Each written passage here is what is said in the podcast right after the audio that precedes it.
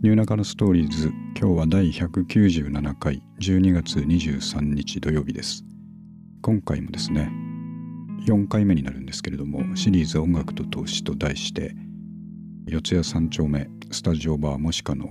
ケンジ君にです。来ていただいてちょっといろいろですね Web3 と言われるものにチャレンジしてまして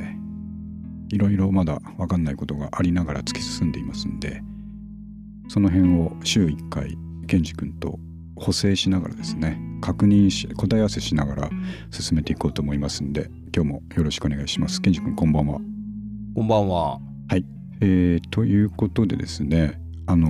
前回とビットコイン買ってみたというところが前回だったんですね。そうですね。はい。ビットバンクで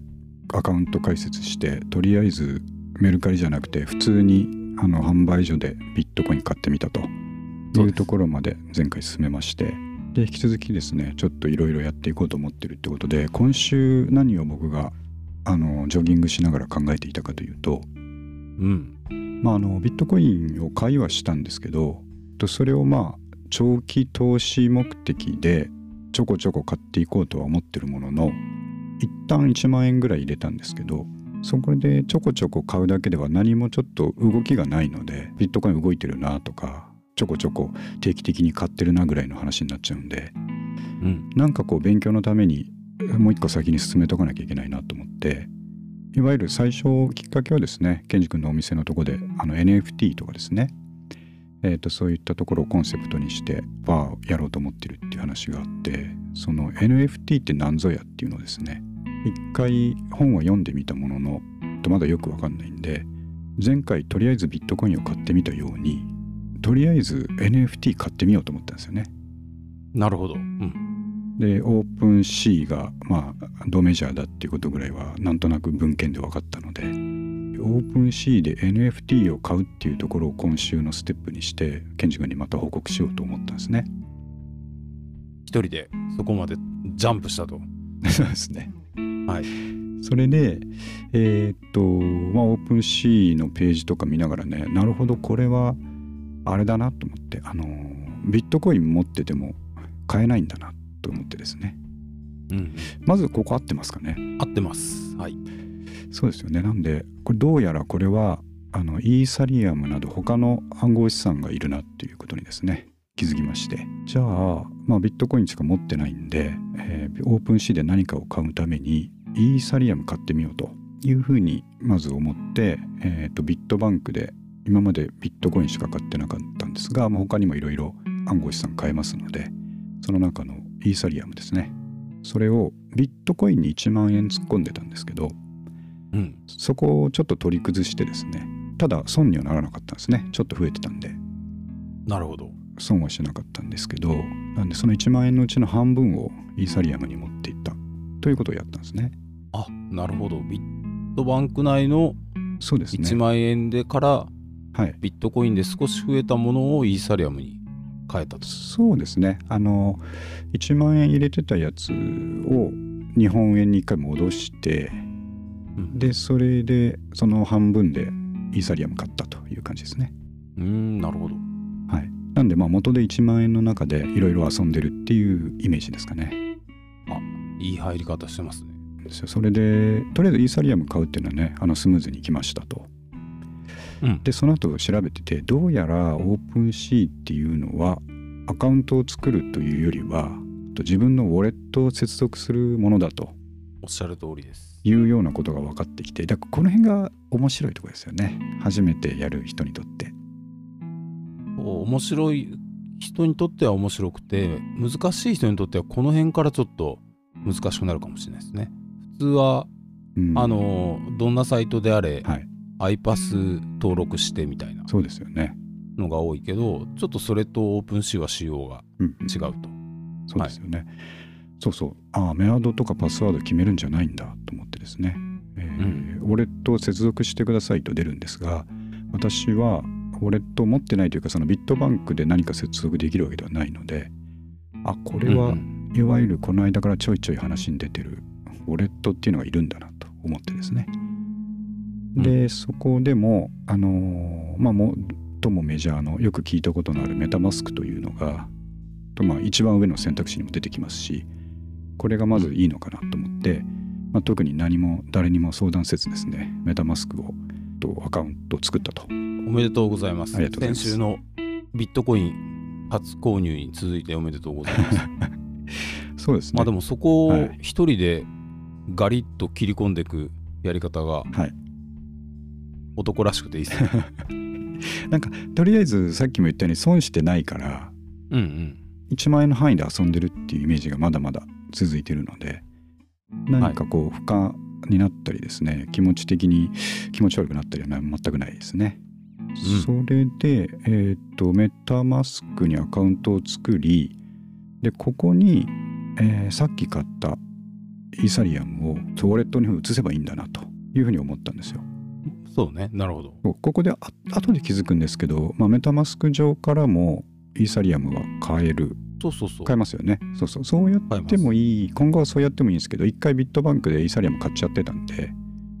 あ、これを送ることにしようと思ってですね。前回話題になったビットバンクから他人のウォレットなり、まあ、自分のウォレットなりにお金を移すのはどうやるのかっていうのがあったと思うんですけど、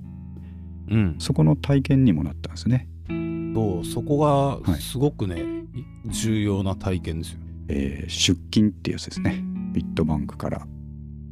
そう出金ですね。はい。そして自分の別のウォレットに着金ってことですね、はい、そうそうなんですよね。だから初めて僕は出金まあ送金的なことをやったと。そう。いうことになるわけですよね。つまり、うん、あのブロックチェーンの中を、はい、中で初めて自分が、うんうんうん、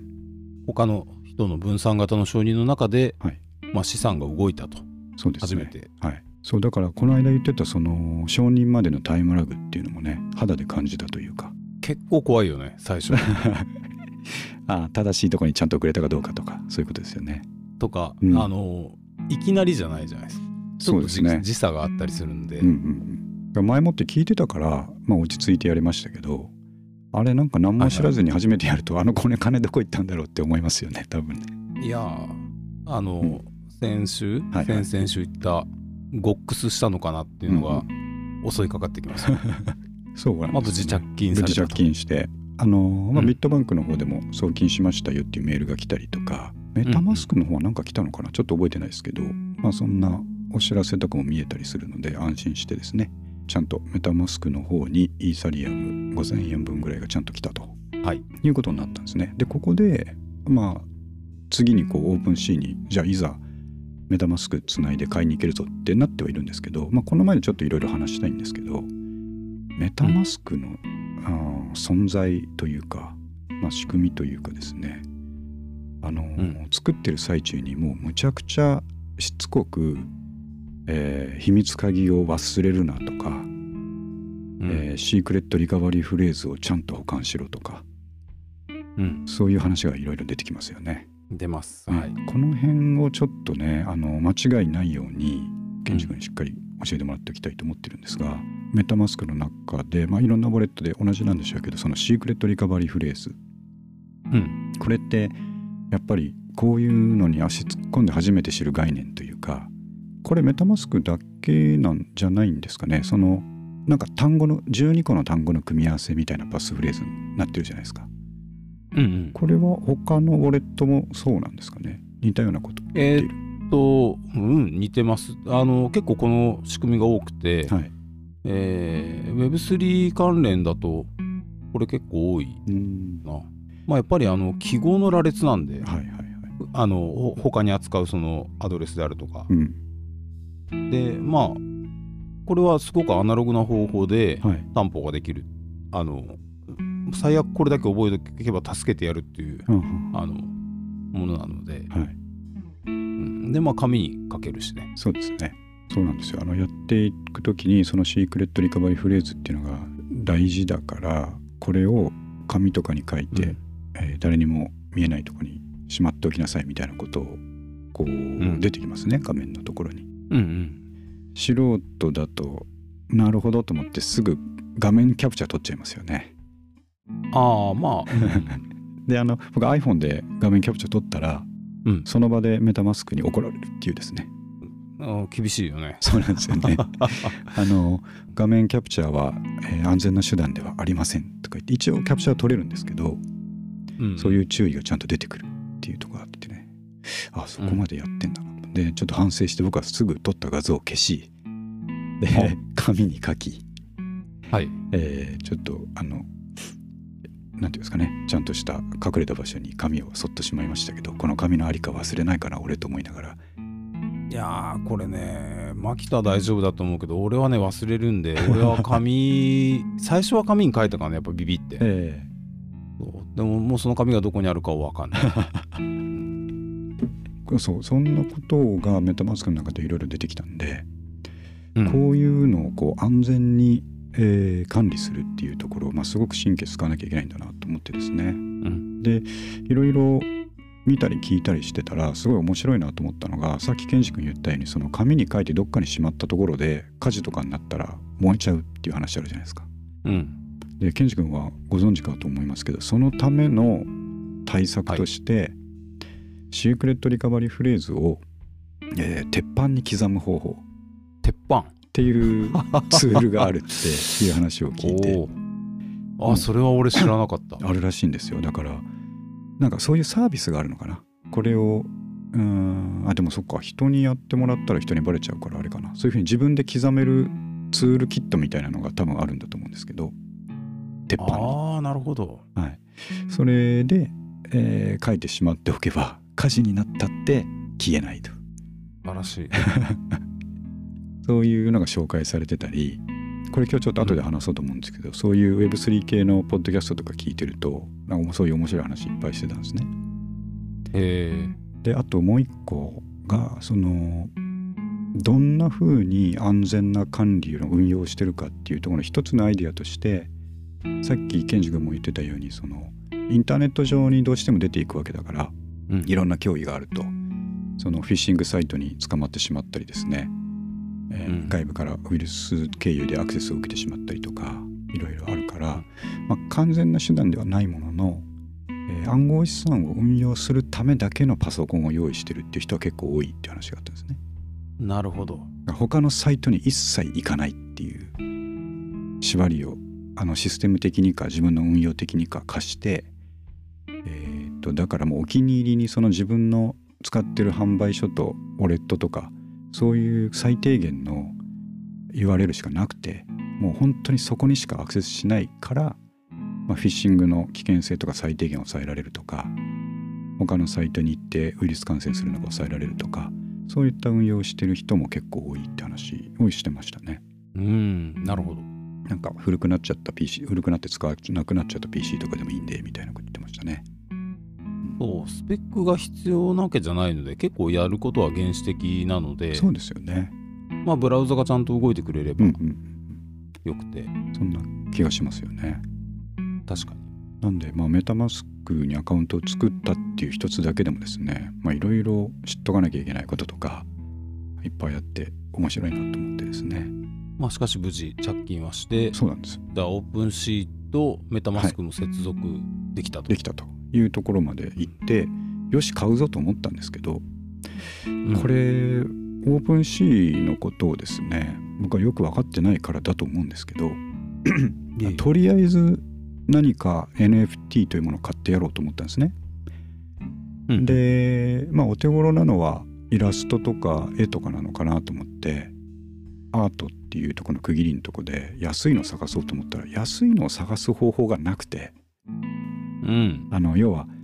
価格の安い順とかで並べる方法がなくてですね、うん、どうしてもそのトップランキングとかカテゴリー別とかは調べられるんですけど、うん、お値段ごとに調べる方法がいまいち分かんなくてあの自分の持ってる5,000円では買え買えるものはあるにはあったんですけど5,000円全部なくなっちゃうみたいなことになっちゃってたんでちょっと一回今まだ買わずに立ち止まってるところなんですけどそれってどうなんですかね？オープンシーでそういうの調べる方法とかあるんですかね？これ俺もえー、オープンシーで自分がちょろちょろいろいろやってたのって結構もう2年前ぐらいなのかな、はいはい、なので、えーと、今回また新しくちょっと調べてみて、はい、多分今も、えー、全コレクションその、うんうん、あコレクションっていうかオープンシーにある全部の NFT をとりあえず値段順にソートするっていう機能は、はい、オープンシー内ではないです。あやっぱそうですよね。何個か調べたんだけど。でえっと、まあ、そのコレクション、はい、でいいのかな、うん、あのカテゴリーの中にあるコレクションと呼ばれる、まあ、同じ作者とかグループが、はい出してるシリーズのところまで入っていくとその中で一番安いものはどれだろうとかっていうのは確かに見れますと。うん、それはあのなのであのそこまでいかないと価格が低い順では見れない。そうですよね。で、えー、実はただ、はい、出してる人の設定によるんだけど、えー、こう今要は現在価格が表示されてるんだよね、はい、そのいくらで売りたいですっていう値段が今すぐ購入みたいな感じでそれぞれの単体の NFT に出てるんだけど、はい、大体その横にオファーを提示っていうもう一つあるんですよ。あありますね。でこのオファーを提示っていうのはこちらからこの値段で売ってもらえませんかっていうことを出せると。うんまあ、これで、えー、自分の希望額を出してみるっていうことはできます。なるほどな。これはもうあのほぼメルカリとかヤフオクと同じ仕組みで。ああヤフオクはないか。メルカリだと、値下げ受け付けますって言ってる人が多分オファー化になってる。はいはいはい、で、オファーして、出品者がいいですよと言えば、はい、その値段で成立すると。そんでなるべく値段の低いやつないかなと思って、まあ、その、うん、手探りで、えー、っとコレクションとか開きながら探しててあこれなら買えるそうだなと思ったやつが、ただの椅子のアイコンだったりしたんですよね。こんなのこんなの持っててどうするかなと思いながら本当でも体験として買おうかなと思ったんですけど、うん、いや待てよ椅子の絵だぞこれと思って椅子のアイコンだぞと思ってですね。うん、ちょっと躊躇してやめたっていうのが先週のまでの動きなんですけどね。なるほど、うん、まあね言いようによってはそれこそがアートだって確信を持ってね 椅子を出してきてるかもしれないからここは迷いどころだね。そうですね。なんかゲームボーイのねあのロールプレイングゲームに出てくる椅子みたいな絵だったんで。あーでもちょっと面白いね。なんかこう言われると 何に使うんだろうなこれと思いながら見てたんですけどね。おそらくね何にも使わないと思うよね。そうですね。なんでまあちょっと今アドバイスもらったのを参考に。だからちょっとあれですよね。ランキングとかじゃなくてもう少しマイナーなクリエイターとかコレクション探して、うん、その中でちょっと安いものを見つけてみるっていう動きが必要ってことですよね。もいいし、うん、言っても出てる数膨大なので、はいはいはい。えー、そこまで一人でできたんだったら逆におすすめは、はい、えーと、自分が先に無料で作って発行しちゃうっていうのもありかもしれない。はいはいはい。うん、そうすると、うん、発行する手順でいろいろと設定自分でしていかなきゃいけないのでなるほど。あの逆に言うとあなるほどそういうことかって分かるのは実は発行した方が分かりやすいかも。あなるほど意外と、えー、それに対しての日本語の説明サイトは結構あるんで、うんうん、特にオープンシーは。はいはい。ああ出品の方法みたいなことで検索すれば出てくるってことですね。そうそうそう。でまあえーと、コツとしては、うん、えー、そういうサイト結構前回の NFT バブルの時にやってた人が多いので、え更新日時ができるだけ2023年の最近に近いサイトでやった方がい。いと思います、はい、結構ね仕様が変わってる部分がパッと調べた限りありそうだったんで、うん、なるほど。でもう一つは、はい、この NFT を買う時とか売る時の問題で、はいガス代っていう手数料の問題が言葉だけはねインプットされてます。はい。いろんな人にブロックチェーンを承認してもらう。で送金する送金とかブロックチェーンのデータを、えー、ウォレットからウォレットに移動するときのにどうしてもかかる。分散型で払う手数料があって、はいはい、これがイーサリアムはね昔から高いんだよ、ね、結構。なので、えー、オープンシーであればあと、えー、別の、えー、チェーンとして、はい、ポリゴンっていうポリゴンチェーンっていうチェーンも使えるし、うんあとソラナっていう、はい、次世代型の、まあ、イーサリアムと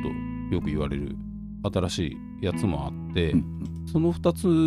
のチェーンを使った方がガス代をだいぶ抑えられる。か、はい、名前だけはね両方よく聞くんですよ、うん、前もちょっとお話ししたようにこのチェーンが違う同じブロックチェーンなんだけど、うん、まあ、規格が違うと、で、まあ、それはその昔のファミコンとかメガドライブとか、はい、まあ今スイッチとか。のその規格の違いと同じで違うチェーンとの互換性は基本的にはないと。いうやつなんだけど、はい、そのイーサリアムとかってやっぱり人気があるんですよね。その世界標準で結構使われてるから、はい、あのトランザクションって言ってその絶えずやり取りを頻繁に行われてる通貨になるので、うん、えー、それに対しての承認作業で結構その手数料が高くなるっていうのはそのそれを承認してる人たちの労力がかかる、うん、から自然とこう高くなっちゃうんですよ、はいはい。うん、なんでまあ出す側から言えば今ちょっとあんまりイーサリアムはちょっと出しづらいかな、うん、あの出品するあ出品したり買ったりする時のガス代が意外と高くなる時があります。うん。じゃあそっちをまたこう買い直してみてであ、うん、結構出品をまあ無料で出すと。うん。あれ？これ無料っていうのは自分の NFT に価格をつけないっていう意味の無料ですか、うん、あ、えー、価格をつけないっていう意味の無料でもあるし、うん、多分出品価格つけた場合は、はい、えと今だと多少最初に手数料かかるのかな、そのなんか何パーとかだったかもしんないけど、うん、そう。ただまあどっちにしてもそのなんだろう無料で出すこと自体は可能なはず。あのそもそも販売しない目的ですとか、うん、あのただ自分が自分の、はい、えー、例えば絵のデータであったり、うん、まあ、そういうデータを NFT 化して、うん、えー、それをただそこに置いておきたいだけブロックチェーンの中にそのデータを作りたいだけっていうのも選べるんですよ。はいはい。まあ、それを選んだら、うん、確か全くお金はかからないはず。それは健二君人に売らないっていう設定ができるっていうことですか？です。これは譲りませんっていう。ああなるほどでも人には見れるあ見せれるんだけど、うんうん、だから僕がこれなんか出品するとしたらポッドキャストのロゴマークとかなら画像データがあるんで、はいはい、それを出そうかなって今思ってたんですけど、うんうん、だからそれをまあ無料で、まあ、ただテストだから、えーと、販売しない目的でとりあえず上げとくとかが、うん、なんかファーストステップだといいんですかねうん。あのーうん、俺の場合は先に出品したんで、はい、それで結構理解が深まったあこういうことなんだっていう。えやってみよう。そう。なんかね我々どちらかというともともと曲作ったりしてる側なんで、ええ、まあレコード買ったりもしてると思うけど、うん、出す方からやるっていうのも面白いんじゃないですか。そうですよね。だからこういう新しい場に入っていったらなんていうかそ,、そのクリエイト側になりたくなるっていう特性がありますよね。そうそうそうそうそうそう、うん、見てるだけだと面白くないので、うん、ちなみに俺最初にやったのはその自分のやってるクモの巣っていうバンドの、うん。マネージャーのキャラクターを作って、はいはい、それを占い設定で出しました。うん、まあそれだつまり全部自分の空想なんだけど、はいはい、あのでやった感想としては、はい、あ意外とそんなにあの難しくはない、うん、ややればできんだなっていう感じで、うん、面白かったです。これで、まあ、自分の、まあ、クリエイター絵を作ってる人とかだとすると自分の描いたイラストとかにまあ、価値をちゃんとつけて、うん、NFT 公開して、はい、まあ、それをいいって思った人が買うと。そうです。で、まあ、NFT だからそのいいと思って買ったものは唯一無二のものであると。そうです。いう証明がブロックチェーンの上でついてると。所有権がはっきりしてると。いうことですね。なるほどうん、そこに価値がこう今後生まれるってことですね。そう今後生まれるし、まあ、このオープンシーでも、まあ、トップランキングに入ってたり、うん、えー、あと初期のもの、えー、ブロックチェーンが始まった頃から存在しているコレクションとかは、はい、今でも結構高いんじゃない？かな。なるほど。一時期有名になったやつだと、うん、えー、クリプトパンクスっていう、うん、やつが、はい、結構古くて今もあんのかちょっと待って。クリプトパンクスですか？これねあの可愛いんですよ。ああった。ああります。これが結構有名に有名なやつの一つで、はい、まあいろんなパンクっぽい人からこう全然パンクっぽくない人までが羅列されて出てくると思うんだけど。これをみんな何に使うんですかね自分のアバターとかに使う？うんとね主な使用用途としてはあのツイッターのアイコンに自分が持ってる NFT を持ってくるっていうのがはいはいはいあるっすね。ああそう言われるとねこういうイラストの特に海外のユーザーとか多いなって感じですよね、まあでもこれはなんかはパッと見て、はい、いろんな組み合わせがあるのがまず楽しくて、うんうん、でしかも結構高いじゃないですか、はい、今現状。はいはい。だからまあクリプトパンクス俺も一つ持ってるぜっていうだけでもステータスになる位置なんですよね多分なるほど。まあそのアイコン自体の魅力もあるし、うん、まあ分かりやすく言っちゃうとどやれると。なんでまあこういう値段ね今パッと見てもそうです、ね、高いやつだと142イーサとか、うんうん、なんかなんかだんだんこうそこのに価値を持つ面白さっていうのがうん。うん分かってくるというかああそういうことなんだなっていうのがこうぼんやり見えてきますよね。うん、うん、でも本当いいいい世界ですよ。あの、うん、まさしくデモテープがいっぱい出てたバンドブームの頃みたいな、はいはいはい、あのいろんなものが、うん、みんなが出してると。なるほど。いやじゃあちょっと次のね目標ができたんで来週はだからなんか自分で出してみると。うん、もうそろそろその辺になってくると、うん、もう多分俺を俺の知識量も越していくと思うんで。まだまだだと思いますけどね。なんかすんがこれちょっとこの後の話につながるんですけどはいはい。あのー、まあいろいろ本を読んでみてたりですね。うん。今日ねちょっと話したいと思うんですけど関連のポッドキャストとか聞いてると、はいはい、やっぱりその言葉がまだ全然全然わかんないんですよね。ああ本当。もうだから単純に言うとそのリリファイが何を示してるのかとかああの、はい、本読んでえー、っとリファイとはこういうことだって書いてあるから知識としては入ってくるんですけど、うん、それ具体的にみんなどう使ってんだろうかとかどうなんだろうかとかいうのが、まあ、全然わかんないままそういう書籍とか言葉を聞いてるとはいはいはい。もう面白いぐらい何もわからないんですよ。うん。で向こうはね当たり前のように使ってくるからね。そうでそれがケンジ君が言ってたその音楽の知らないジャンルに入った時のあの感じに似てるんですよねありますよねパンク知らない時にパンクの詳しい人のコミュニティを覗いた時のあの感じとか。そうだね。ああそうまさにそういうところで何て言うんですかね。エレクトロニカとかそういうものを知らない時にそっちを覗いた時の感じとか。この人たちの、ね、共通言語って何なんだっていうですね、そう。パンクなんて何でもいいじゃないか精神なのかなと思って覗いたら全然そんなことないそうなんですよね。むちゃくちゃ細分化されてるしそうとりあえずこれ聞いてないのにお前はパンクだって言うのかみたいなのとか、ね革ジャンに秒打ってるやつがパンクだとか、うん、もうどれが正解か分かんない情報だらけだけど共通言語はあるよね。そうなんですよね。決まり事がよく分からないっていう面白さが、まあ、そこをね面白いと思えたら、まあ、見っけもんなんですけど、うんうん、なんでだからあのー、すごい今興味があって見てるんで、うん、そこが苦にならないんですよね。今全然わかんないけどこれ多分もうちょっとしたら分かってくるなって思うじゃないですか。ああなるほど。はい。うん、でまあ今まで実際にそのパンクがどうだとかにもそうだったし全然最初分かんないしこのコミュニティついていけねえなと思ったけどあの、うん、自分なりにレコード屋とか行って頑張ってたりとかねあの文献とか調べてるとだんだんそのしきたりといったら堅苦しいですけどみんながこうどういう共通言語を持って楽しんでるかっていうのが分かってきて、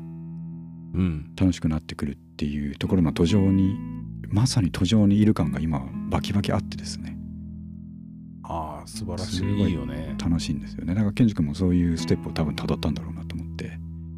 いや、うん、あのステップのこれ別に誇張でも何でもあって、うん、まだ入り口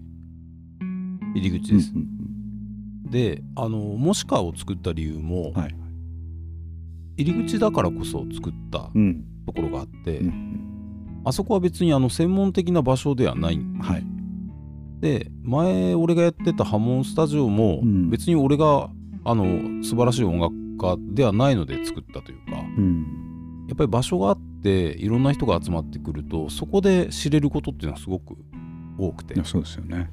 そう。それに対してあのマキトとか今の俺はまあは、えー、ひたすらパソコン相手にこう、うんうん、スマホかパソコンでこう一人で探っていくじゃないですか、はいはい。これ分かってる人と話せるとすごい早かったりあそうなんだする。うん、うん、あなるほどっていう瞬間が何回もあったりとか、うんうんうん、なのであのやっぱそういう交差点が欲しい、そうですね。ね。うん、それをせんなんていうんですかねあの自分がまだその途上にいるって思いながらその場所を作るってすごいことですよね。なかなか勇気がいることですよね。ああねでも音楽スタジオで俺一回やっちゃったんで、あのそうやっぱりあのはい、自分もそこえっ、ー、と音楽スタジオをやりたかったところにちょっと話が飛んじゃうんだけど、ええ。えー、いいですよ。そういう話をしたいですね。音楽スタジオっていう場所が音楽をやる上では一番平等だからやりたかったんですよ、なるほど。ノルマ取られたりしないし、うん。えー、ジャンルによってのこれが偉いこれが偉くないとかっていう不毛な議論もないし、うんうん、で実際やってみたらやっぱり案の定で、うん、例えば、えー、ビジュアル系のドラムの人と、はい、えー、下北沢系のドラムの人のが隣の部屋で練習してても、うん、ロビーで全然普通に会話が成り立つんですよ。あ今のやつってスネアもしかしてあれですか？とか、うん、レコーディングしてる時ってミュート結構かけますか？とか、うんうん、そう。だからただの音楽っていう一番大元のところで普通に話せたりする空間っていうのがいいなと思って、まあ、自分がやりたかったのはやりたかったり自分が好きなのも音楽スタジオだったんだよね。はい。そう。だからあのマキトにとってのミュージアムとか、うん、まあ俺はシュールスタジオだったのかな幡ヶ谷の、ああいうななんかそこに、ね。はい、そうそうそうそうそう。大手のチェーン系のスタジオに行くと、うん、なぜかちょっと疎外感を感じる自分がいたりして。あ、はい、はい、そうそう。使うんだけどね、うん、そうそう。便利なんだけどここじゃねえなみたいな、うん、そうそう。のがあったりして、はい、うん。俺がハモンスタジオ作った時はその当時のシュールのオーナーさんに、うん、このスタジオを真似したスタジオを豊島区に作りたいですって言って、うん、いや別にやりたいならいいよっていろいろ教えていただいて、はい、みたいな感じでやややったのが懐かしいですね。いいいいですね。そうだからそうなんですよね。その場を作るしかもまだ、うん、自分はまだまだまあ、さっき言ってたように音楽で何か成したわけではないとかそのクリプトのことを別に深くまで知ってるわけでもないしあと、うんうん、そこで働いてるわけでもないし、うん、クリプトの業界でですね。そんな中でそのやっぱり交流の場を作るっていうのはね勇気あるし素晴らしいなと思いましたね。なかなかできないことだなとまあこればっかりはあのチャンスがあったんで、できたというのはスタジオの時も今回のもしかも同じだね。同じです、はい、でもそういう、うん、なんだろうね。でそこにさらにお酒があるとね、はより加速できるというか、うんうんうん、コミュニケーションが楽しくなるそうですね。うん。いやそうだ。だからもっともしかに行かなきゃと思って。ねまあまあ全然、はい、あの来年が本格稼働。そうですよね、はい、来週また来週行きますよ。でこの間ケンジ君がそうちょっとね僕があの後あのそうまさにそういう文脈で後悔したんですけど、うん、ケンジ君がいつでしたっけ？木曜日かな？木曜日に行けそうだったから「ケンジ君いますか?」って言って「ちょっと今日は出ないかな」って言った時に「じゃあまた今度にしようか」って言ったんですけどいやあの後ね「いや違うな」って。ケンジ君がいないから行かないっていうのは違うな、これと思ってですね。そこが今までの俺の悪いところですよね。なんかこう友達知り合いがこういないとうんちょっと話しづらいんじゃないかとかですね。人見知りをしてしまうとかですね。そういうのがやっぱ少なからずあるんで、こう安心な場所にこう場所として全然安心じゃないとかじゃないんですけどその 心理的なハードルをちょっとでもこう下げよう下げようとするですね、うん、勇気のなさというかですね。そこがちょっと出ちゃったなと思ってね、はい、あのあといや行きゃよかったなと思って 後悔したんです。いやでもね これは本当楽しさ半分怖さ半分で、うん、うん、あの俺がもともとお店をやる大きいきっかけになったお店が銀座に1軒ありまして、はいはい。はい、クリプトバー P2P っていう、うん、まあ、バーが、はい。えー、今3年目かな？2年ぐらい前にオープンしたんですよ、はい、でその時はもう俺も興奮しちゃって、うん、何の知り合いも何もない状態で、うん、えー、そこは年間のパスと月間パスだったのかな？当時は。でそれをドーンと買うと、うん、まあ行けば中のお酒は全部飲み放題ですよっていう以外は何の情報もなくて、う。ん、でまあ思い切ってある日買って、うん、本当行って探して入ってみたいなことをしたんですよね、うん、で、うん、確か最初行った時はお客さんもまだお店もできたばっかりでお店の店員さん1人と、うんえーと、俺が一緒に行った友達と2人、うん、3人だけでただお酒飲みながら話した日にはもうすごいその、うん、なんだろう魔法のゲートをくぐったようなその一生懸命夜、うん、えー、パソコンで調べてた仮想通貨のこととかいろんなことって一般的にはやっぱり全然言えなかったんですよね。うん、普通の会話の中で「いや昨日ビットコイン下がっちゃってさとか言ったら、うん、あこいつのいきなり何の話してんの？まあ絶対言えないじゃないですか。はい、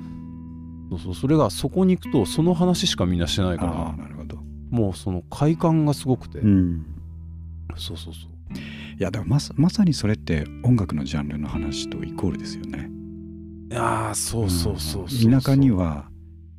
あのギターポップなんか聴いてるやついないと思ってたらそうそう。都会に行ったらいっぱいいたっていうでそこで好きなバンドの話いくらでもできるっていうマイナーなバンドであろうが。我々ね出身地が近いんで、うん、そうですね。一回そのゲートはね東京に来たちにだいぶ落差をね感じてるから、感じましたね。今では普通に思っちゃってますけどやっぱりそこの落差ってすごいでかかったですよね。あれはね、うん、でかかったよ。あのー、ネットがなかったでしょ当たり前だけど、はいはいはい、で雑誌しかない状態じゃないですか、うん。はい、地方にいるとね。そうなんですよ。ロッキンとクロスビートしかないっていう。そうそうそう。で当然友人で同じ音楽の話できるやつも俺の場合は一人もいなくて広島では、うん、で、えー、千葉の大学に入学して、ええ、そういう明らかにそれと分かるサークル名がついてるサークルがあって、うん原磯っていうサークルがあったんですよ。はいはい、でまあ俺 YMO が大好きで、うん、YMO の話誰ともできずに、うん、広島から東京に出てきたら、はい、原磯っていうのはその YMO の、えっと、細野さん細野晴臣さんのアルバムのタイトルなんだよね。はいはい。はい、で「えサークル原磯マジかよ」っつって あの飛び込んだらまあ2人しかいなくて。まあただそういう2人で。はいそのつながった時の嬉しさはすごかった、うん、全くその牧人が言ってくれた感じだったね、はい、なるほど、うん、そこを感じるんですよね。だからケンジ君の言ってたことよく分かりましたよ。あの、うん、バンドとか音楽と似たようなものをここに感じたっていうのが。あ、うん、そうそうそう。まそうそうそうそうそう、うん、そう。そしてまだね未発掘なんですよね。ね未発掘？未発掘というか、うん、まだ未拓な未開拓か、うんうん、そうケンジ君前回言ってたようにまだね10年ぐらいのもんだからあの今からでも全然間に合うんだって言ってくれたじゃないですか、うん、うん、もうそれがかなりやっぱ後押しになってですね、うん、あでも間に合うんだと思って。あ のすごいあのより、えーと、知識掘りに加速がかかりましたねそう俺今もう、うん、あのマキトにちょっと恐怖を感じ始めてるから、うん、あのとりあえず今日のあの、はい、ポッドキャストでこういうことについて話したいと思いますっていうので、はい、まあ結構な量の本をもう読んでるじゃないですか。あのまだねあの借りただけで読んでるっていうのはまだ追いついてないんですけどね。いやもうね、うん、借りたままにしといてほしいです、うん、で今、はい、多分それ関連の本って読破しちゃおうと思えば、うん、本当まだ読破できるぐらいしかまず本出てないと思う。そうですよね、うん、僕もちょっと調べてるんですけど、特にまあ最近出たものっていうふうに区切ると割といける範囲ですよね、うん、2022年23年っていうとこで区切って探すと割と、はい、あの読み切れるなっていうぐらいの量ですよね。そう、うん、で言ったって本ってやっぱ情報の集約量すごいじゃないそうですよ。あの体系的に書いてあるっていうところがやっぱ一番いいですよね。そうそう。だから逆にそれでさらえちゃう世界ってすごいなって思ってて、まあ言っても俺も多分ね45冊ぐらいしか読んでないんで、はいはい、あのつまり5冊以上読まれた場合もう俺は何のマウントも取れなくなってただの遅れてるやつ 冊数じゃないですけどね。いやあとでもそこでそこでケンジ君とまだ違うところはやっぱりその情報交換の量が全然足りないと思うんですよ。僕はやっぱりさっきケンジ君言ったようにパソコンと本に向かって今あの戦ってるだけなんで、うん、そこで実際にその業界にいる人とか、うん、特に僕気になるの開発者の人ですね。なるね、うん、ブロックチェーンの開発って自分でできるとは全然思えないですけどこれって、はいはい、あの本を読むとそのブロックチェーンの技術を利用してるんですとかあの、うんうん、まあパブリックブロックチェーンの上で動いてるんですとか書いてありますけどそこを読み飛ばしちゃうわけにはいかなくて、いやその、はいはい、そのブロックチェーンの仕組みって誰がどう作ってんだっていうのが気になるとこですよね。すごい。ああこれね、えっ、と我々の世代だったら分かる。多分えっ、ー、と20年ぐらい前に実は、はいえー、P2P っていう技術で話題になった社会をにぎわかしたのウィーニー事件。ウィーニーね。はいそうですね、うん、あれが結構その根本なんですよ、うん、だからあれってお互い、えー、当時ネットワークかろうじてありましたと、はい、で確か夜中夜11時以降はテレ放題でネットが使えるみたいな時代の時に、うん、えー、そのお互いが持ってるパソコンのハードディスクの中身を一部分お互い、えー、知らない人との間で見れる同士にして、うん、えー、お互い相手のハードディスクの中を見ると。はい、でこれとこれ交換しようぜっていうのをやったんですよね。うん、ソフトとか、はい、まあ絵だったり。はい、そう。であれ基本的にブロ今のその発展系が今の Web3 とかブロックチェーンなんですよ。うん、だからその時は一台一台のお互いのパソコンのこのフォルダだけ見せるぜっつってやってたものが、はいはい、まあウォレットに全くウォレットの概念であって、うん、だからみんなに見せれるし、はい、その見せてるウォレットの俺のウォレットの中に俺の作品が入ってて、うん、それをよかったらいくらだってるってやるぜとかっつってるのがオープンシーの世界で、うん、だからそれに対してオファーをかけれる、うん、あの出してる値段これって言ってるけどこれで譲ってくれよっつって、うん、あいいよっていうのもあるし、はい、もっと言えば俺の NFT とお前の NFT 交換しようぜもあるんですよ。なるほど。そう。だから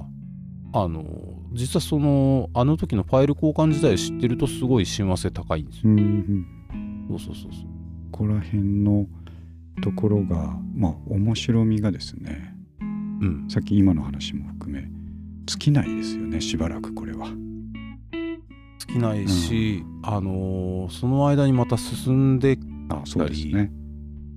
あの壮大な詐欺が出てきたり、ね、多分ね相当しばらくで楽しい世界だと。壮大な詐欺が。壮大な詐欺 そうまああの言葉は悪いけど、はい、過去にもあったわけですよ。これ、うん、後になって考えてみたら何だったのかなみたいな、はいはい。うん、なんでまあ一応ねこういう、あのー、番組なんでたまにリマインドし、うん、させていただきたいのは、はい、えー、情報いい情報って向こうから歩いてくることはない。んで、うん。逆にツイッターとかで、うん、俺からいい情報流れてるぜって言ってる人には本当気をつけた方がいい。そうですね そうですね。宣伝しなきゃいけないとか、はいはい、あの怪しいムーブしなきゃいけないやつ大体しなきゃいけない理由があるから、うん、あの頭3行ぐらいで分かるっていう感じですよね。そうそう。下手すると写真一発で分かったりする。なんだこのアイコンっつって。そうそうそうそう。まあそういうねこともあるんで、はい、あのやっぱり、うん、マキットが今やってるようにそんなね俺が具体的に何か指示したわけじゃないけどじゃあ1万円からやってみようかな、うん、でその間に出てくるそのこれには気をつけろよっていうワードとかにやっぱ敏感に反応しながら進んでいくっていうのは、えー、あの探検家として命を失いにくい 一番優秀なやつなんで大丈夫です。ありがとうございます、はい、そうなんですよね。だからこのワードまだよく分かんないなっていうのがいっぱいあるんでまあ、それを勉強しつつやっぱりそのもしかとかでなんかこうコミュニケーションしつつ深めていけたら楽しいんだろうなってね、あの何か、ね、あの、うん、利益になるものって考えてるわけではなくてですね、うん、それが分かるようになる面白さっていうのがきっとあろうかと思うんですよね。はい、なんかね、うん、俺もね実際そのクリプトバー P2P だったり、今もしかに協力して来てくれる、うん。結構そういう業界で働いてるお客さんとか、はいはい、い。ろんな方と話してて、うん、儲かるからややるってマインドの人俺の周りであんまり見かけなくて、はい、本当あの今言ってくれたように面白いですよね、これとか、面白いからやっちゃいましたとか、うん、っていう方がもう絶対みんな先で。そうですね、うん、なんかすごいいいいいジャンルだと。バンドも最初にこう儲けようと思ってやる人の方が、うん、そういう人もいるでしょうけどなんか少なくて、うん。はい、やっぱりあの見てこうかっこいいと思ったから衝動衝動的に始めちゃったみたいな。そうね、うん、そこが始まりなわけでこの Web3 の世界とかは見ててなんか面白そうだぞと思って、うん、うん、ちょっとちょこちょこ覗いてみるっていう感じでは同じような感じがしますよね。全くね、うん、同じ感じがします。うん、そうなんですよね。そう。だからもうも面白くてその今回はえー、と本ですね。本はだから前回その漫画で読む、はい、えー、暗号資産ビットコインっていうのをですねまずファーストステップとして読んだっていうのがあったんですけど、はいはい、その次何読もうかなと思っていろいろ探してたら、今日ここにちょっと貼った写真の中の一番左にあるんですけどうん、あのクラーケン、はい、あの販売所ですよね。えー、あの取引所そうです。あ取引所ですよね。のクラーケンジャパンの、えー、千野さんっていう方が書いてるこれ2022年ですね、はい、ちょうど1年半ぐらい前ですけど、はいはい、仮想通貨と Web3 革命っていうですね。まあもうストレートに来たタイトルのやつなんでこれパッと見、うん、そんなに面白くないかなっていう見た目なんですけど仮想通貨と Web3 革命って言われたらですね、はいはい、なんですけどこれすごく分かりやすくて、うん、あの漫画で読むの次に読むのにベストだと思ってですね。あの、はい、確か千野さん俺この本は読んでないんだけど、はいはい、あのお話を伺ったことが個人的にじゃなくてあの、うん、ウェビナーみたいなはいはい多分ねこの方そのクラーケンの前は、うん、えーと、そんな仮想通貨ズブズブじゃなくてどっちかって言ったら証券とかそっちの方だった気が。そうそうです。えっ、ー、と何だったかな東証だったっけ？そう東証です東証。東証であの、うん、あれのリーマンショックの後処理をしたっていう人ですよね。あそうそう、うん、なんでまあいわゆるそそういうすごい一般的なところからこっちにコミットされてる方なので、はい、分かりやすい。い確かに俺もちょっと読んでみたいな。だからだからでしょうね。だからすごく分かりやすくて、うん、うん、これもやっぱり体系立ててですね。あ今までちょっとぼんやりしてたことが割と輪郭くっきりしてくるというか、はい、でだかと言って専門的すぎないところに抑えてくれてるんで。ああ特にそうか。FP の資格持ってたらかなり親和性ありそうだね、はい、そうですね、うん、うん、でここで割と漫画の次のステップにちゃんと乗ったなっていう気がしてですねこれでもう少し、うん、先に行けそうな気がする本ですごいこれが良かったですね。ああ。大おすすめですね。この横にある Non Fungible Me、うん、はいはい。これタイトルがいいですね。いいですよね。これねあのー、小説の形をとった、えー、Web3 関係の今を描く内容みたいな感じなんですよね。へえ、うん、まだ読んでこれから読もうと思ってるんですけどね。あねなんかこう、いいいいっすね。いいっすよね。写真見てるだけですけど Non Fungible Me いいですよねね。あとあのちょっと異色でこれ完全に半分以上読めないなと思ってるのがちょ右の方にあるスマートコントラクトの仕組みと法律っていう本なんですけど。これタイトルいかついね。いかついんですよ。スマートコントラクトの仕組みと法律でしょ。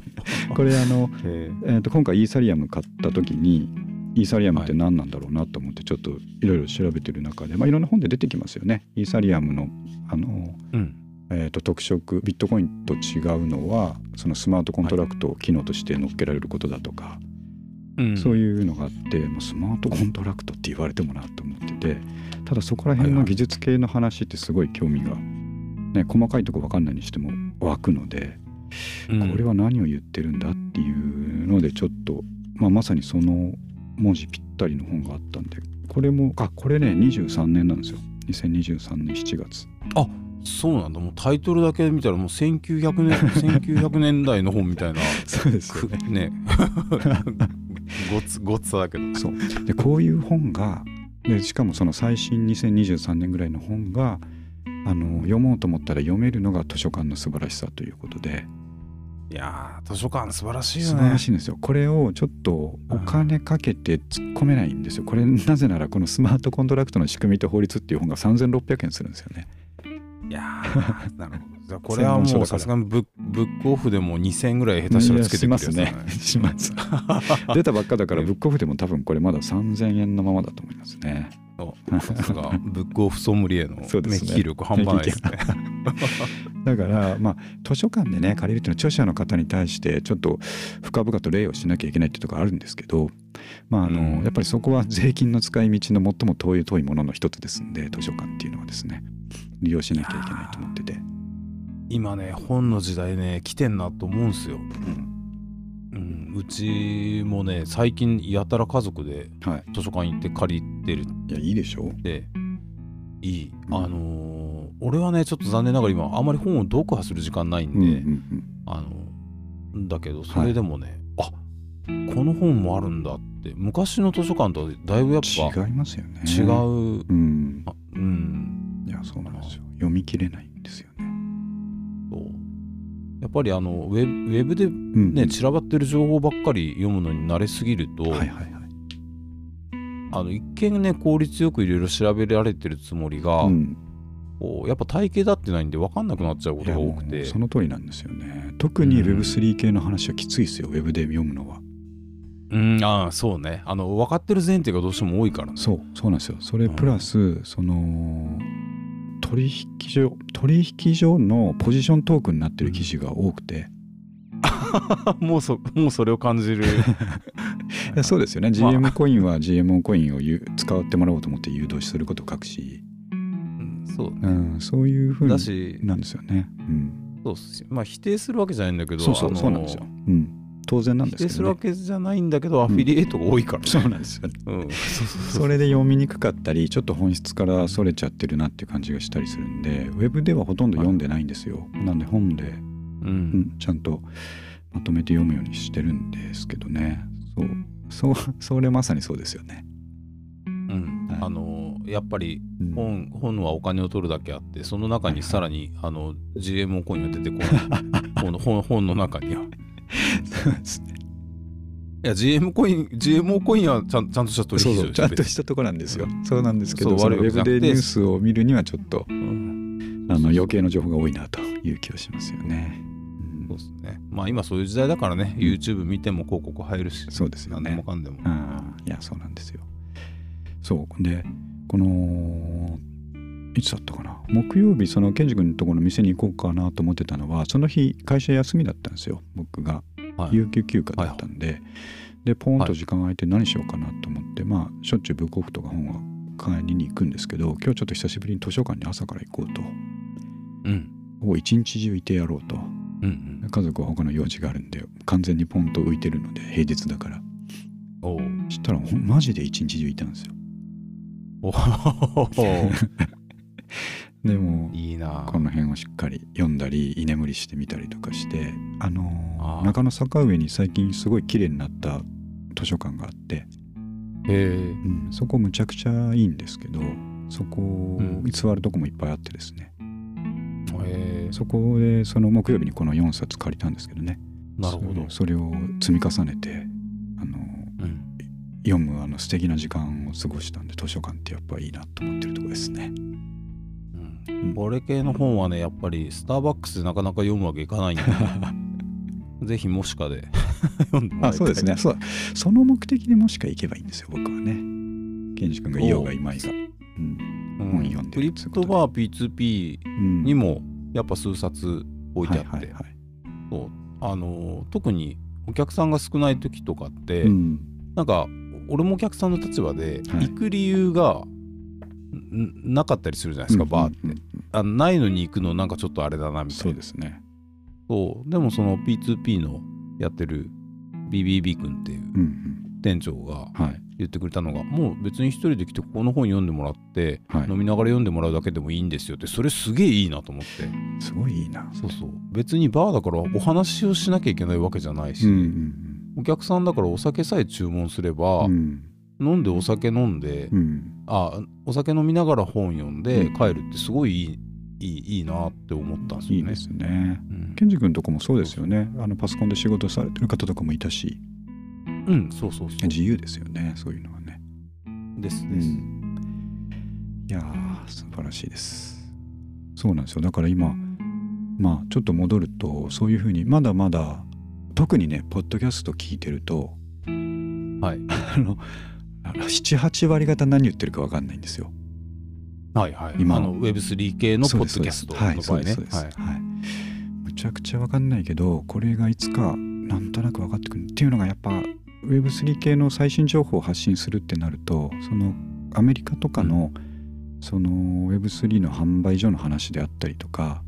まあ、最新技術の話であったりとか、うんはい、バイナンスがなんとかかんとかで品縮を買ったとかいうニュースを聞いても何のことだか、うん、さっぱり分かんないんですけど、はい、その出てくるキーワード一個一個が、まあ、本で保管されたりとか、うん、他のポッドキャスト聞いててなんとなく分かってきたりとかその点がこう線になり立体になり始める瞬間がもうちょっとしたら来るなと思っていて、いやもうこれが面白いです、ね、話しててきそうな予感がバキバキ。あつながりつつあるそうなんですよね、エアドロップなんて僕は iPhone のエアドロップしか知らなかったから 何のことだか分かんなかったですからね。ああそっか iPhone エアドロップっていう機能あるね。ありますよね。はいはい、はい、あのファイル交換直接できるってやつですけどそれとは違って、うん、だから天から恵みを降らせるような意味のエアドロップですよね。Web3 でいうエアドロップもう天そうですそうです。天からの恵みです。ですよね。まあそれが恵みなのかゴミなのかちょっと分かんないけど 最初のところにユーザーを、えー、取り込むための餌であったりとか、うん、そういうことだと思うんですけど、うん、そんなワード一つ一つにとってもねそういうのも今後またケンジ君と話す中でちょっとこういうワードよく分かんなかったけど、はい、だんだん分かるようになってきたんですけどみたいな話ができればいいのかなと思うんですけど。いいっすね。なんか多分、うん俺が分からない単語も、うん、でマキトが分かる単語もすぐいっぱい出てくると思うんですよ。だから教えてもらうのも楽しみだし。あそうですね。こんなこと勉強してみましたっていうので、うん、話するのもいいかもしれないですよね、いいと思います。だからその何かに今今のところそれを知っって何かの理になるとかいうことを全く意識してなくて、うん、完全に全然知らないけど面白そうだから読み解きたいなっていうとこのモチベーションなので、うん、うん、それがだからこそあの自発的に続くんでしょうね。ああそれはね、うん、大きいよね。やっぱ面白いから。そうですよね。面白そうだし、うん、面白いからやるのがいいっすよね。そうなんですよ。仕事で必要だからとか、まあ、これやってると儲かりそうだからとまあ儲かりそうっていうのはモチベーションにはなるでしょうけど、うん、なんかねそことは違うところにいる方が面白いなっていう気がしますね。今の時点ではね。なんかそれがやっぱり原点だなと思います。先週の模試かで一つあったのが、はい、たまたま俺がお店に行って疲れてたんですよね、うん、でまあそこによく来てくれる方が、はい、お客さんが「いや田村さん今日全然面白い楽しそうじゃないですよ」って。うん、よくないです。楽しみましょうっつって帰られた時にもうほんと突き刺さってそうだよな それは反省しちゃいますよね、まあ、そういうのねそうそうそうそう。ねそんなお店に立ってる人がね楽しくなさそうじゃんもう。そうです、ね、ダメだなって思います、うん、いやそれは突き刺さるな。でちょっと続けますとえー、はい、とということでいろいろ情報収集してる中で僕はポッドキャスターですから、はい、えー、ポッドキャストでもどんどん情報を取っていきたいと思って、うん、まあ、今言った通りポッドキャストってまあ何かにこう特化した番組っていうのがいっぱい多いのでもうそれこそ Web3 系なんかも宝の山なんですね、ポッドキャスト的には。なるほど学習しようと思ったら。はい、でそれで、えっと、クリプトだとかブロックチェーンビットコイン、えー、NFT もですけどその辺をこうワードにいろいろ調べていくといくつか、はい、え番組が見つかるんですけど、うん、えーと、その中でも最近ちょっとしっかり聞いてるのがこの4つぐらいあってですね。うん、で、えーと、もしかしたらねケンジ君の知り合いの知り合いとかかもしれないっていう思うような、えーとうんうん、4つの番組がありましてちょっとよく聞いてる順っていうかあの最近聞き始めたものも多いんであの内容がどうこうって話じゃないんですけどよく聞いてるのが3つ目のエクソダスというやつですね。はい、これはあのー、幻冬者の編集者の方ですね、うん、新しい経済なんとかっていうのの雑誌とかを作られてる方がやってるものなんで、えーと、ブロックチェーン暗号資産 NFT、DAO など Web3 領域専門のポッドキャストということで、ここは結構、あの網羅的にあの世界の Web3 系ニュースについて話し合われてたりとか、うん、えー、と3回に1回ぐらいこう番外編っていう感じでもうちょっとこう基本に立ち返った話。今日聞いてて面白かったのが、うん暗号資産関係の税金の話。えー、ああなるほど、はい、すごい面白い話があったんで1個共有するとですね、うん、もし今まああの暗号資産関係ってやってる人の平均年齢が若いんで、うん、まだそんな危機に直面してる事例が少ないからだと思うんですが注意しなきゃいけないことが1個あってっていう話をその弁護士の税理士の方かなが話してて。えー、今一番ホットな話題ですね。業界的には。そうですね、うん、だから例えばおじいちゃんが暗号資産バリバリやってて、うん、えー、ビットコインの初期ユーザーで100億ぐらいのあの、まあ、日本円でいう資産価値のビットコインを持ったまま死んでしまったとしますと。うんうん、でそれを相続するってなった時に、うん、相続税とかもろもろかかるっていうのは分かるんですが、はい。えー、暗号資産はあの他の資産と違ってまだ整備されてなくて問題があって、うん、普通はですね100億の価値を持ってるっていうふうに相続した時には、はい、えー、そこの基準資産が100億っていうところからスタートしてじゃあそれを換金したら、えー、120億になりました、またもしくは80億になりましたって増える方と減る方とあると思うんですけど、うん、そこのえー、っとまあ税金かかるのは利益の方ですから、うん、そこの利益の幅に対して税金がかかるのが普通だとい。う話なんですけど、ビッコと暗号資産の場合は、まあ、ビットコインを例にとるとそのおじいちゃんが死ぬ時には100億分のビットコインを持ってたけどそれの取得価格が20年前ぐらいに100万で買ったものだったとしますと。はい。そしたらそこの差で見られるんですって。うんうん100万が100億になったっていう99億9900万円。が利益だ。にに対して税金がかかってくるみたいな話があって。はい。そうするとあのーその今の資産価値を超えることがあるんですって。あります。税金が。なうん。はあは100億の資産価値のはずなのに100何億みたいな税金がかかったりする計算になり得るっていうことであうん。ここをすごく今あの制度なんとかならないかとも言ってるけど今今発生しちゃうとこうなる危険性があるんでおじいちゃんは死ぬ前に利益確定しなきゃいけないって言ってました。対策としては。これ恐ろしいのが、は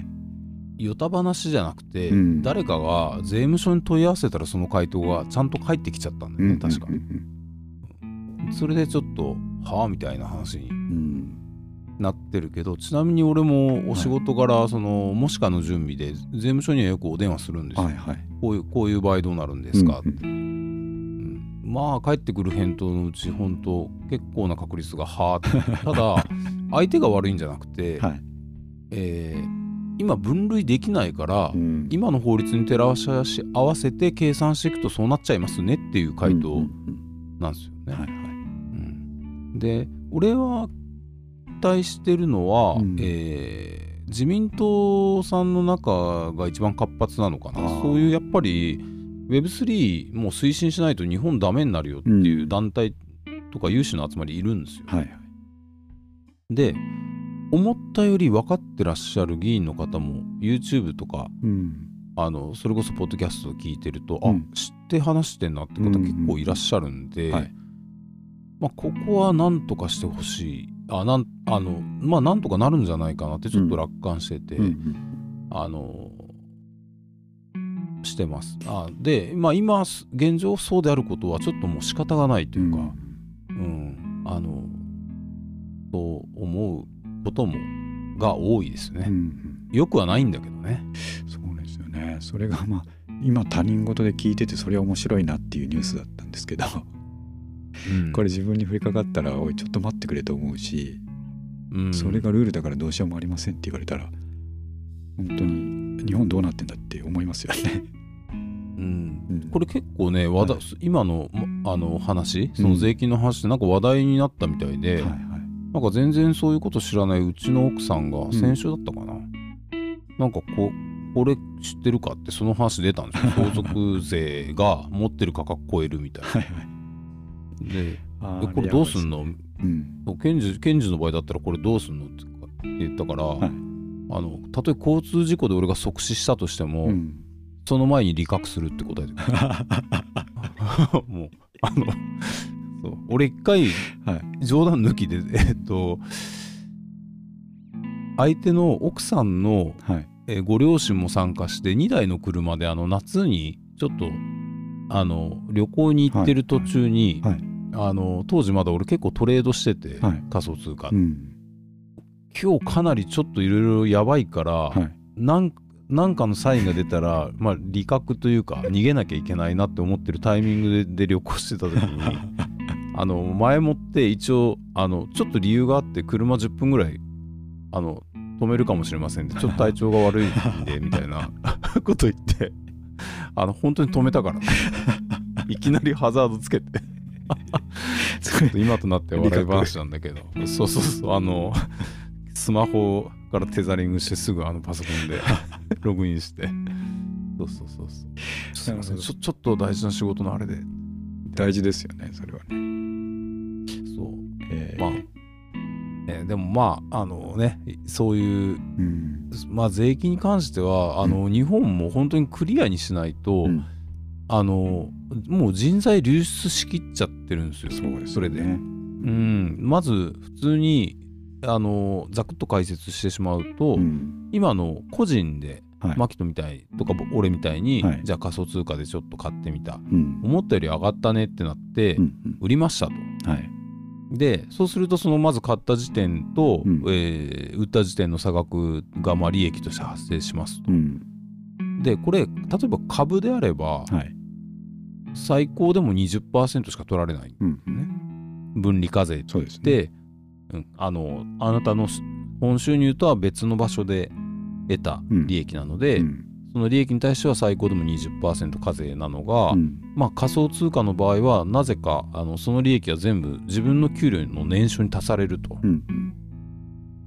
だからまあ数百万円のまあ利益が出るって確かに嬉しいけど、うん、まあ例えば出た時にそれが自分の、はい、えー、年収そもそも普通の基本の仕事でね、うん、年収として申告してるものにプラスされて、はい、ちょっとそれがプラスしたがために例えば1000万の壁超えちゃったとか、うんうんうん、えー、あとなんか思ってもみないね利益が上がったのに、本人がまああんまりそれを理解してなかったりした場合もありえて、うんはい、そうすると翌年にそのなんかいきなり「お前税金払ってね申告してねえだろ」みたいなので追徴課税とか、っていうのが実際起きちゃった話なんですよね。うん、うん、だからそこがちょっと今のところそれで海外に行っちゃってる人がすごく多くて、ね、そう。なんか結局まあね、えー、日本の法律的にのっとってやったらそうなったっていう結果が、うん、えー、つい45年前までは日本はかなりこの Web3 で先進国だったんですよ。はい、なんだったら日本が一番進んでる時代があったのが、はい、今もうめちゃめちゃ遅れてる国になっちゃって、うん、例えばあのー、もうビットコインが法定通貨で使えてる国もあるんだよね。普通にあのみんなお店にスマホがあって、うん、えー、ビットコインで普通に払える払って日常品買えたりするような国ですもあるぐらいなのに、うん、日本は全く逆に自分たちでそうやって首絞めて蓋して、うん、あの34年前はビットコイン ATM っていうのも日本あったんですよ。でもそれも全部、そう法律上の問題で、はい、あのまあ、自主的に撤去とか、うん、もうどんどんどんどん置いてかれてって、うん、これってもう今まで日本が何回も繰り返してきたパターンで、うん、パソコンもそうじゃないですか、日本が一番先進国だった時代があってね。Windows の流れが来た時に全部全滅して、なんでまあせめて今回ぐらいはその鉄は踏まずに、うん。というところをちゃちゃっと整備していただけるといいなというのはみんな願ってることだと思います。うん、国会議員の人がそういうふうに理解が、えー、あって活発に動いているというところはちょっと希望なんでしょうね。うん、あの、少数だけどいらっしゃるんで、うんうんうん、なんかねよくこういうまた、はい、音楽もブロックチェーンもそうだけど、うん、先進的なことやってるとじゃあ政治家の人とかって言われたら身構えるっていうか敵だみたいなすぐ思っちゃいがちだけど、はいはいはいそこもフラッと見ないとダメだと思ってて。そうですね、うん、結局いい人もいて、うん、悪い人もいて理解できる人とできない人がいるだけの話なんで、うん、はい、はい、変わってきますよね。これからきっと。そのうん、あの変わらざるを得ないと思います、今回もしかを、えー、作るきっかけになったコンサルティングの会社の方がいて、はい、ですごいお堅い出会い方したんですよ。銀行の紹介で、うんはいはい、その地方銀行の紹介で、うちの地銀だったらこのコンサルさんですみたいな感じで、はい、そしたらその結構60過ぎのご年配の方が出てきて、うん、で俺つまり俺はその人にそのもしかの元になった NFT バーっていう、はい、俺の事業計画書を説明することになって、うん、これ絶対分かってもらえねえじゃんと思いながら えー、1時間弱、はい、とにかく事業計画書をお互い持って、うん、えー、NFT とはなんとかで、暗号資産がどうのこうのっていうもう冷や水たらたら書きながら あの話し終わったらその方が、はい、まあ、田村さんのおっしゃりたいことは大体分かりましたって言った後に、うん、ただブロックチェーンの概念は田村さんが言ってるここと本当本来のブロックチェーンの概念ってちょっと違うんじゃないですかみたいな感じで実はその人めっちゃ知ってて。え。ーってなってすごい。そこですすごいね勇気もらって、うん、あのあ年の差でもないなって思ったんですよね。うん、そう。でああのそんな私はいろいろ分かっててねみたいな言い方一切しなかったけど、はいはい、そう。あやっぱ分かる人には分かってんだなっていう、うん、でなんかすごい面白いって言ってもらえて、うん、そう。なんでそういうそういうのがいいですよね、ね、なんか。それって多分さっきのあの、クラーケンの千野さんみたいにあの、中央集権的なことを知ってれば知ってるほど、はい、その良くなさを逆に分かっているから、うん、そうじゃないものが出てきた時にそうだよこうだったんだよって思う人が年配の人にもいるっていうことな、ような気がしますよね。その人たちが多分かなり重要だね。うん。うん、これは面白いですね。そう現実と仮想両方知ってる人っていうのはやっぱり貴重じゃないですか。うん、そうですよね。うん。だからあのそういう人たちがハブになって、うん、あの気がつけば今ねあのマキトがやったメタマスクとかも、うん、やっぱり結局分かりづらいは分かりづらいじゃない、はい、あのでもそれがこう払拭されていくのはそんな遠くないんじゃないかな、うん、まああと法律が変わるのも近々なんじゃないかなとだからメタマスクとかあの辺のつなぎ方とかって確かにすごい、アナログだなというかあの、うん、えー、っと自分がかなり手を動かさなきゃいけないし理解してなきゃいけないっていういうふうに思いました、うん、印象を持ちましたんで。それはそれで今の時点ではしょうがないし逆にそこまでちゃんと分かってやらないと危ないっていうのを分かってないと良くないと思うので、うん、今時点ではいいと思うんですけどこれだんだん絶対に、あの簡略化されてきますよね。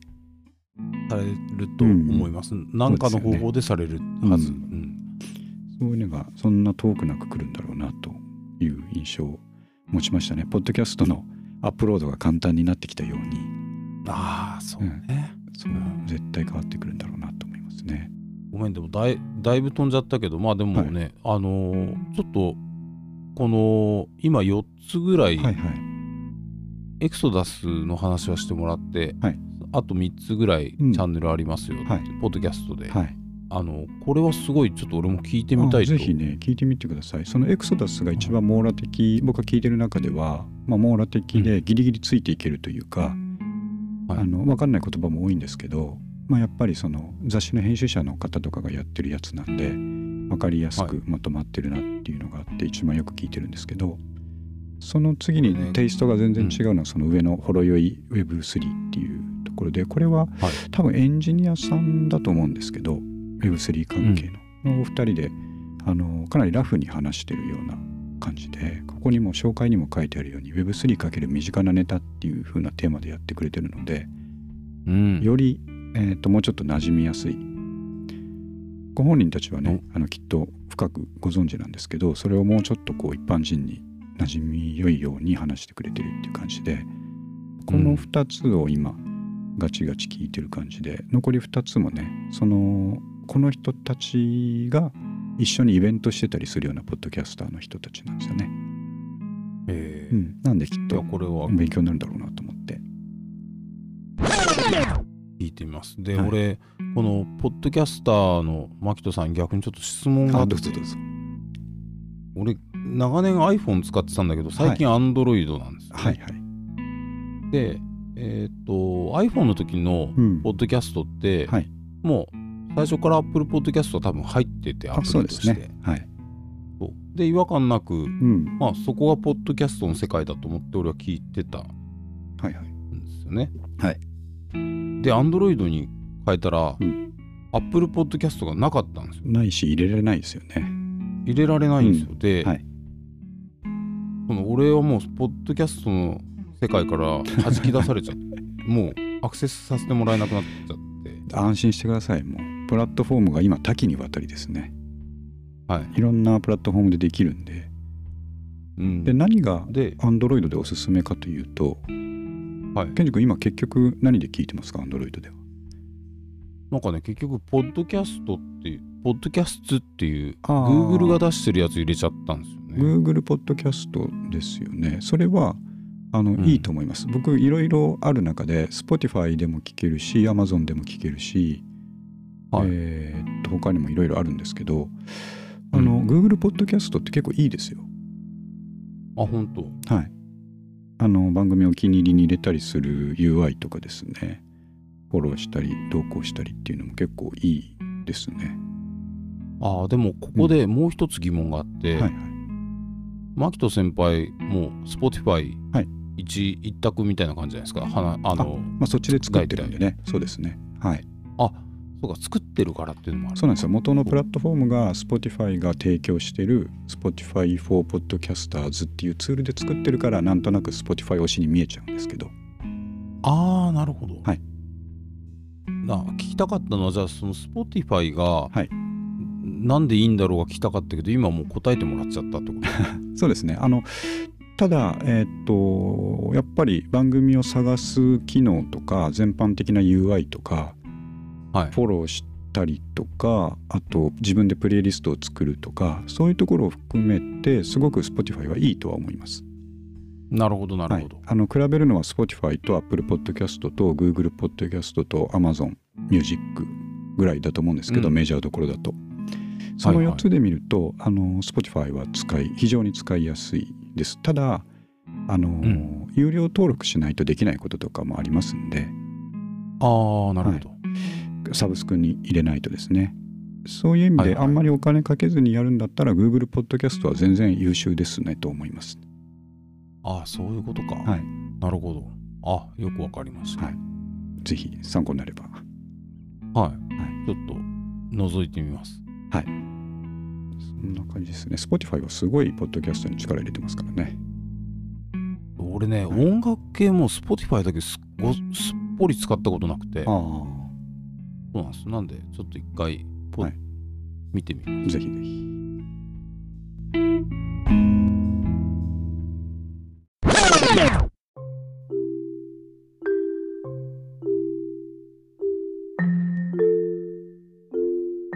本日のエピソードは東京四谷三丁目スタジオバーもしかの提供でお送りしています。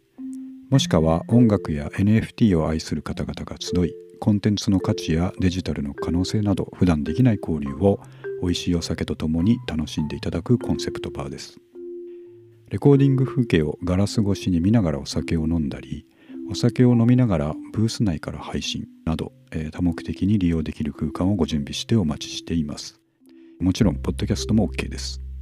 丸の内線四谷三丁目駅の B3 出口から徒歩30秒、カウンター9席とテーブル席 ×2 えー、お一人でのご利用から団体様までご対応可能です。皆様のご来店お待ちしておりますので、ぜひお気軽にお越しください。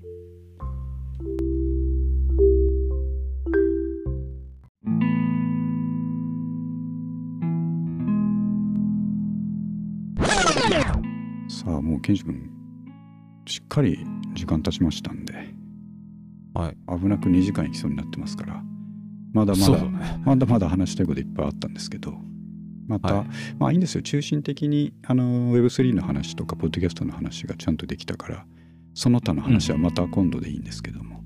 うん、はい、はい、非常に、えーと、今回も、